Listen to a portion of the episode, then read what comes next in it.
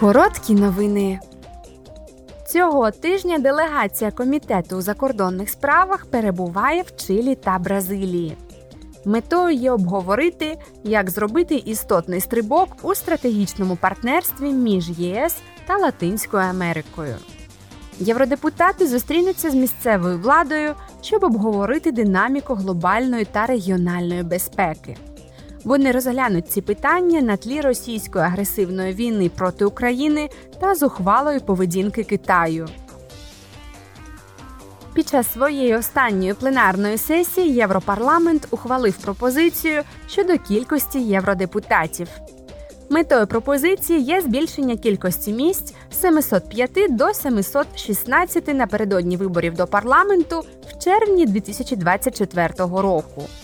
Тепер лідери ЄС мають одностайно ухвалити рішення в Європейській раді і представити його парламенту для згоди. У середу депутати парламенту закликали до введення нових загальноєвропейських правил захисту стажерів від експлуатації.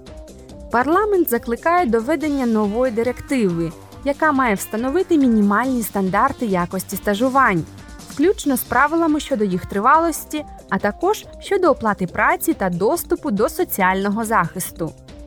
Нещодавнє дослідження Євробарометра показало, що четверо з п'яти молодих людей проходили принаймні одне стажування.